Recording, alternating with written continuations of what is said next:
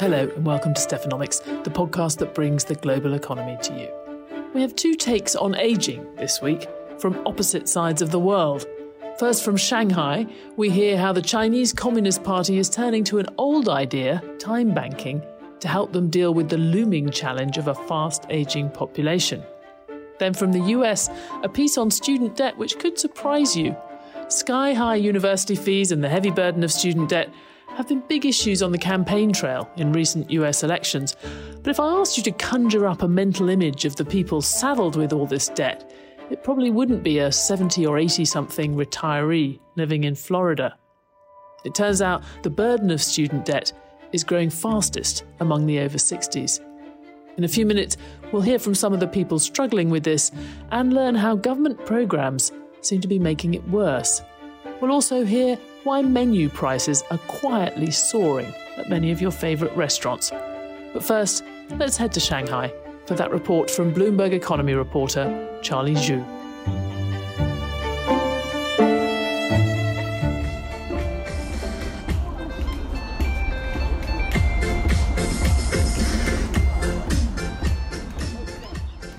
What you heard is party music for some elderly folks in Shanghai.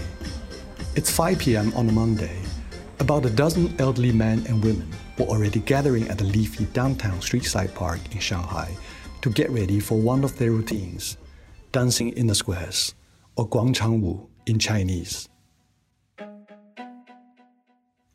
It's a familiar sight in cities across this vast nation, which is rapidly aging. The latest census data show the country has 260 million residents aged 60 and above more than 18% of its population. By 2050, it will be one in three. To defuse this demographic time bomb, the Chinese Communist Party is turning to a foreign invention, time banking. The brainchild of Japanese lady Teruko Mizushima in the 1970s, time banking involves people providing social services to others in exchange for time credit that the participant can use to access similar services later in life.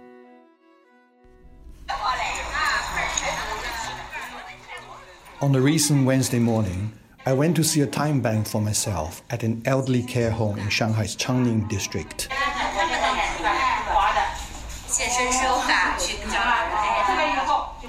A handful of time bank volunteers, mostly retirees in their 60s or 70s, are busy working, each wearing badges bearing the logos of the time bank they work for. One was teaching an elderly neighbor how to use a stationary bike in a small gym, Another was advertising bathroom and kitchen accessories designed for seniors. For the work, the volunteers would get paid not in money but in time. They can use their accrued hours to access services from other members of the bank. One I met was Fan Gendi. The 76 year old former travel services manager is one of many so called empty nest seniors. Her husband passed away several years ago, and her only child is married and lives in another part of the city. She started working for the Changning Time Bank as a part time receptionist at a senior care house two years ago. More recently, she ventured into something slightly more challenging, teaching her fellow seniors how to download pictures on WeChat, the Chinese super app used for everything from instant messaging to payment.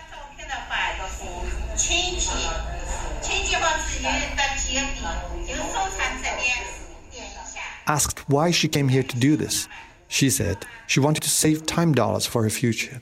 What's probably more important, she said, the job is a pastime for her. It feels kind of lonely at home. If staying by myself for too long, I'm afraid I will get dementia. I'm really happy to hang around with other seniors. Fan has accumulated eight time dollars so far, a sum that would have been much higher if not for the pandemic last year. She told me she has no plan to spend it now, and she's keen to save more for future. China launched a pilot time banking program in some cities a few years ago. The trial has since spread to about a dozen metropolises, from Beijing to Guangzhou and the financial hub of Shanghai. Shanghai is planning to extend the trial to the entire city from just a few districts. The reason to broaden the experiment is straightforward a rapidly aging population, rising cost of senior care, and a shortage of care facilities. Ning Jizhe, head of China's National Bureau of Statistics, expressed concerns about China's demographic trend last month when he announced China's latest census result at a press briefing. The aging of the population is further deepening. China is facing the pressure of long term sustainable development of its population. The data showed the number of Chinese people aged 60 and above has risen by 47% since 2010, while China's births have fallen to their lowest in almost six decades, putting the country's population on course to peak within the next five years. The demographic cliff edge, of course, is a problem of the government's own making. After decades of imposing a heavy handed one child policy, China has announced it's planning to raise the retirement age and allow all couples to have not two but three children. But most urgent is strengthening the care for elderly citizens. To be sure, challenges facing time banking in China abound, from a lack of public understanding of the concept to maintaining the quality of services and securely storing time dollars. Yet some industry experts are optimistic, citing the government's commitment and the widespread use of mobile phones. Among the optimists is Cai Jun, who runs a time bank in the central Chinese city of Wuhan. Uh,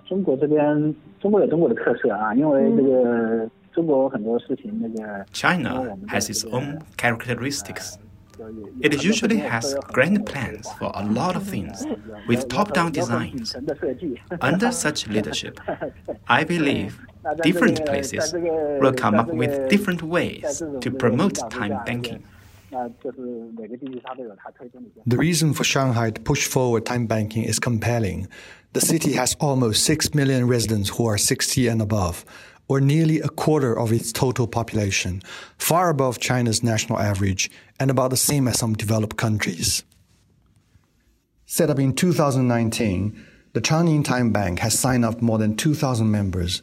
They have deposited over 2,500 hours into the bank, translating into some 55,000 RMB or $8,600 in the value of senior care services based on Shanghai's minimum wage.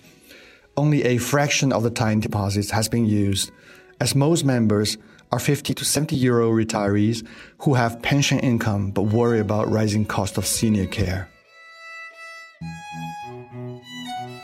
In a recent interview, Gu Ziyuan, an official of the Shanghai Municipal Civil Affairs Bureau, told us that unlike overseas time banks whose members are from various age groups, Shanghai is mainly pushing for the model of so called young old serving the elder in light of the city's demographic structure.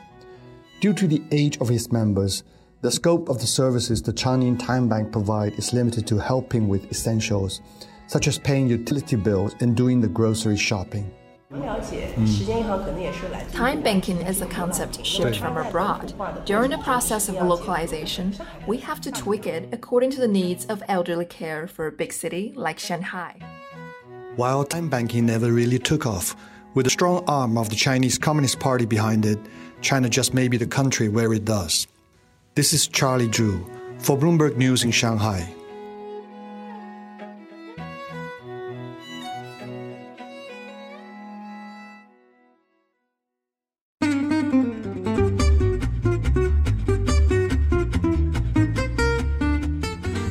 Well, you heard there about the Chinese government encouraging people to save for their retirement with their time as well as their money. But in the US, older Americans are being actively encouraged to run up debts, which could make their old age considerably worse.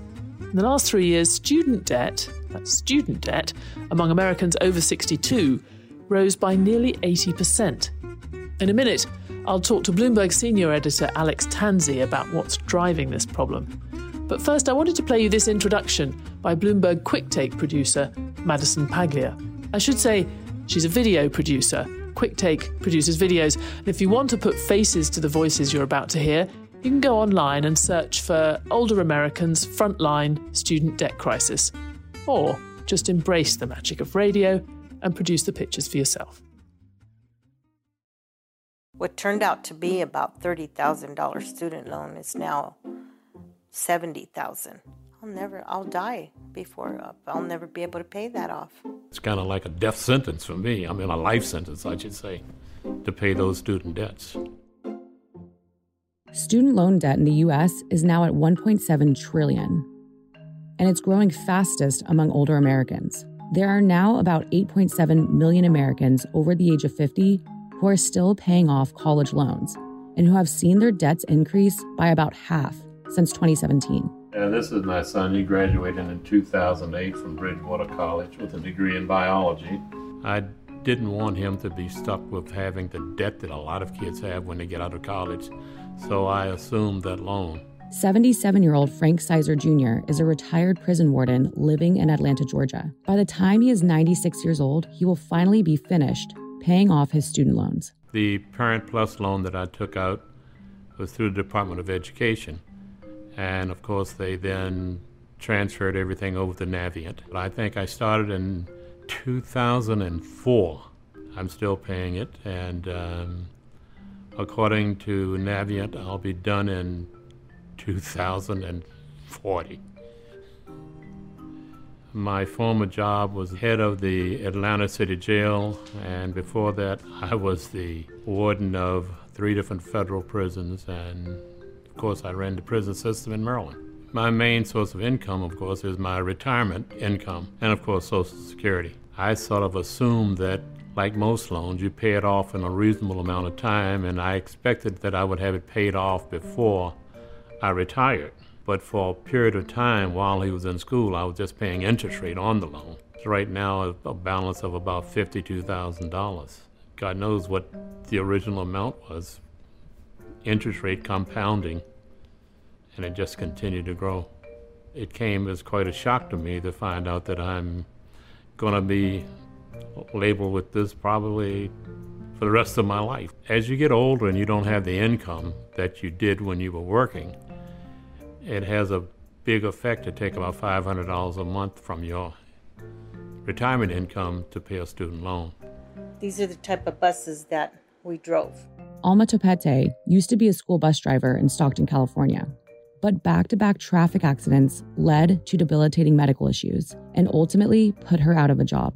My main objective after that was to go back to school. I was in the middle of a divorce and um, was a single parent. I took out student loans to not only to cover my books and the classes, but to help assist in my daily bills. Alma's medical issues have caused her to be in and out of work over the years, and she is currently collecting state disability.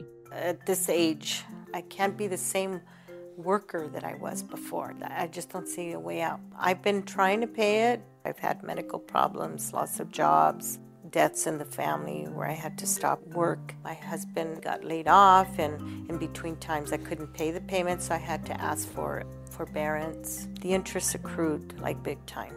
Borrowers who defer on loans can face severe consequences, such as capitalized interest, which can cause the original loan balance to skyrocket. Alma didn't complete her BA, but took enough units to earn a certificate. Today, Alma's debt has more than doubled. She and her husband have filed for bankruptcy. It's quite um, disheartening, troubling um, to be in a situation like this. I just don't understand why the government allows this to happen.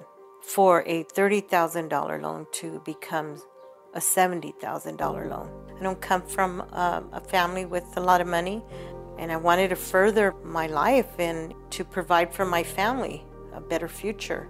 So I felt like the need to have to do it at the time. I didn't I didn't realize it was going to get to this monster that it's at now. Both Frank and Alma are among the more than 40 million federal student loan holders who are scheduled to begin making monthly payments again on October 1st, once COVID 19 debt relief measures expire. Right now, obviously, with COVID 19, it's not accruing anything, and I, I don't have to pay right now, but it's soon going to start again. And with me not working, I don't know how that's going to be feasible. And unfortunately, this is not covered by bankruptcy. I would like to think that loan forgiveness would happen. I'm very pessimistic that that'll happen. You know, if you can't do away with student loans, do away with the interest on those student loans because that's what really runs that cost up and burden people. My hopes for this issue for myself is for me to be debt free from it completely. I know President Biden talked about releasing us from all debt. So if he's not going to give us the, the blessing of canceling this student loan debt, I would hope and pray that at least he changes the law so that it could be included into a bankruptcy. If education is as important as everyone make it out to be, and which I agree with, there should be a better way. The wealthy, not an issue. Well, I think the average person don't have that luxury. I, quite honestly, I'd like for my son to go on and get his master's, but on that's going to have to be on his dime.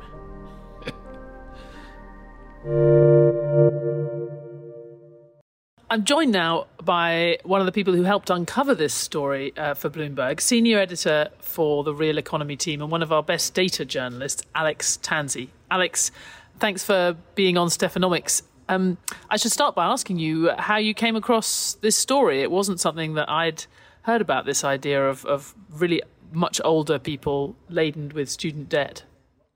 So, for a number of years now, um, student debt's becoming a more prominent problem in the U.S. It's up to 1.7 trillion.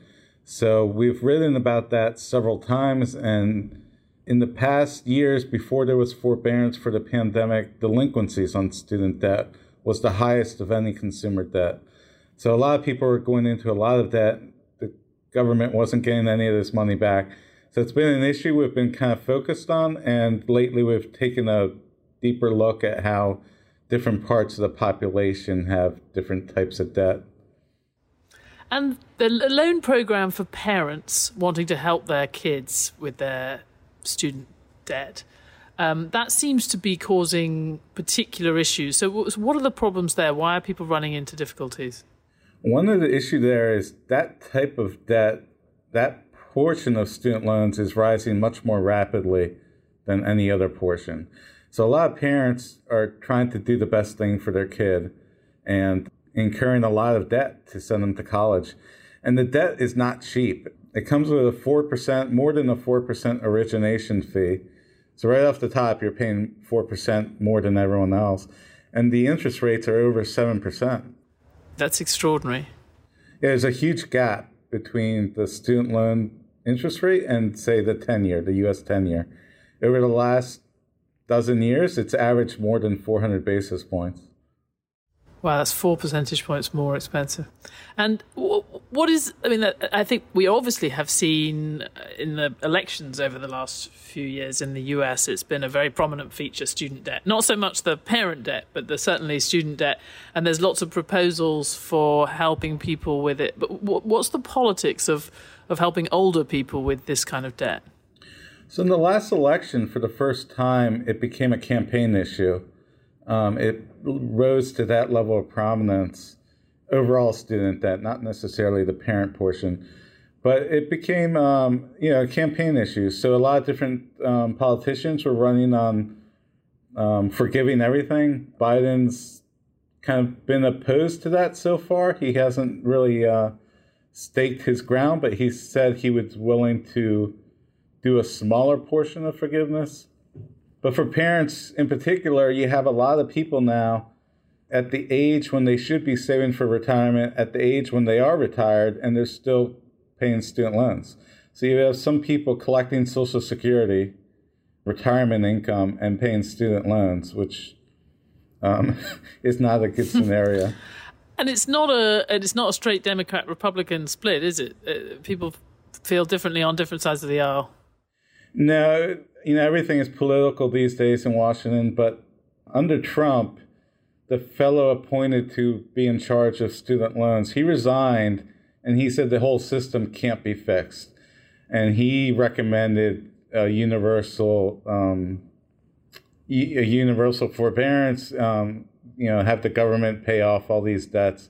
He simply said the system is broken and there's no good solution to fix it and the country as a whole is better off just starting from scratch.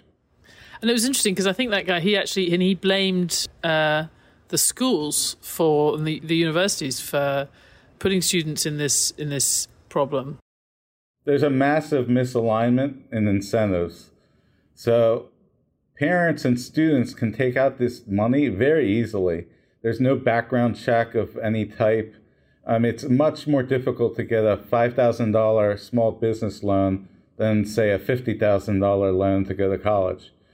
At the same time, schools have no incentive, they have no skin in the game. So they have no incentive to keep costs down. And, you know, they're happy to have more and more kids paying a lot of fees.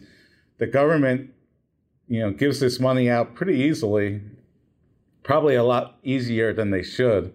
Um, there's no type of distinction on the type of uh, college you're going to, the type of major you're studying. Everyone's paying the same rate. And they do that for you know particular reasons. But at the same time, if there was a different incentive, and you know, if you're going to a very good school, your grades are good, and you're studying, say, a field that's in high demand, you know, and on the in the private market, you would probably pay less in interest. Um, at, you know, with the government running things, everyone's paying the same, and it's creating a misalignment of incentives.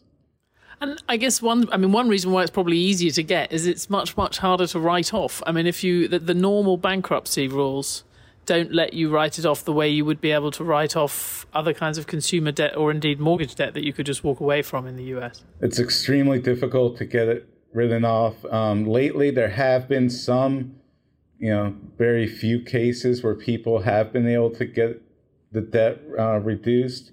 But for the most part, you know, you're stuck with it and, you know, people are stuck with it. So last year, the, the Department of Education was able to claw back $5 billion from people's Social Security incomes or tax refunds or other parts of, um, you know, government income when someone wasn't paying their student loan debt. That's an incredible figure. I mean, I guess the, the, human, I mean, the human aspect of this is, and I remember learning this many years ago that uh, some of the different repayment rates uh, relate to how people feel about the debt, and if you, you know, you, people will try very hard to hold on to their homes and to carry on paying their mortgages. If you took, a, if you did a degree and actually it didn't help you much, and you didn't get a great job out of it, you don't have the same kind of association. You don't feel the same kind of determination or pride in, in, in paying it back if it hasn't worked out so well. So it's I think there's there's an element of of psychology around this. But in, in the UK, you can write it's written off after 30 years student debt. I wonder whether do you think that might make sense in the US too? I think it would definitely make sense, especially for older people or people that become disabled. One issue is people's incomes and their lives are not always a straight line people get divorced, people have health problems, people have a death in the family, so their incomes fluctuate, they lose their jobs. So it's difficult to always pay the same amount every month with student debt. And for some people, they owe more than $200,000. So it can be quite a significant amount every month that has to go out. There's also, the St. Louis Fed has done some studies on the outcomes for college graduates and for many that don't necessarily go to the best school and don't necessarily have the best grades, there's not much benefit to go to college. It's not much better than a high school degree. So there is um there is like you're saying there's a lot of problems with people feeling good about getting this debt if they can't find a job that helps them pay for it. There's a massive investment with not a very high return. Well, Alex Tanzi, thank you so much for talking us through it. Thank you. Thank you very much.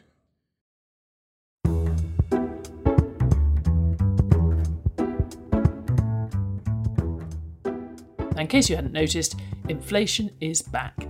The headline rate of inflation in the US hit 5% last month. That's the highest since 2008. We've talked before on this podcast about rising commodity prices and the record cost of shipping. Now it's diapers, or nappies, and restaurant meals. Diaper banks have seen a jump in demand in many US states as low income families deal with the consequences of price hikes by the two companies which dominate the US diaper market, P&G and Kimberly Clark. And now you can finally go to your local restaurant, you're probably finding that prices have gone up there as well. US economy reporter Olivia Rockeman has more on that last story. Olivia, tell me why restaurant chains are feeling the strain and needing to hike prices. On one side, they're getting a lot of pressure from commodities. So that could be chicken, beef, even shipping costs for their products. Uh, chicken, for example, is at a decade's high in terms of price increases.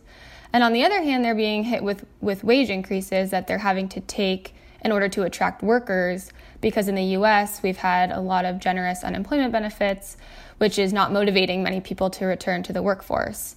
And so it's really on every end of their cost cycle that they're facing these pressures and then in turn having to raise prices. Yeah, and I guess it's always worth remembering when people talk about the fear of inflation. I mean, there's lots of things to worry about inflation, and often it does affect poor people the most because they haven't uh, necessarily got wage increases rising in line with inflation. But on the other hand, uh, you know, some of this inflation is about increasing people's incomes, people getting paid more um, to work in restaurants uh, and other places. And w- what companies are we seeing increase prices, and, and what what kind of increase are we seeing?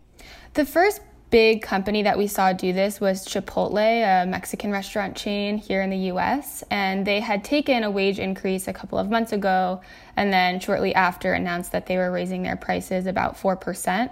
We saw the same with Cracker Barrel, another restaurant chain. McDonald's has talked about needing to take price increases soon because of wage increases, and we're hearing it from small businesses too. And they, they do come up with a few sneaky ways of, of hiding this from us. You don't all, you don't necessarily know that the price has gone up. Yeah, so companies in their earnings calls will say they're looking at their pricing strategy or they're going to take pricing or they're looking at their price calculation and they won't overtly say that they're increasing prices. And so it is sort of a game that they're playing between their investors and their customers. But if you're a customer, you're going to notice. I mean, are they are they also trying to shrink the portion sizes or do some of? I know that that often happens with uh, consumer products. You find that your favorite chocolate bar is actually twenty percent smaller than it was a few years ago. Yeah, we heard from Wingstop, a chicken company, that they're starting to use every part of the chicken to make their products rather than just the legs or just the breast that they used to use. So there are some creative cost manipulations going on as well. I'm surprised that they wanted to publicize that. It doesn't make me want to jump in, but maybe that's no, it's good. It's, it's good on environmental grounds. You should use uh, every last drop. Thanks very much, Olivia. Thank you.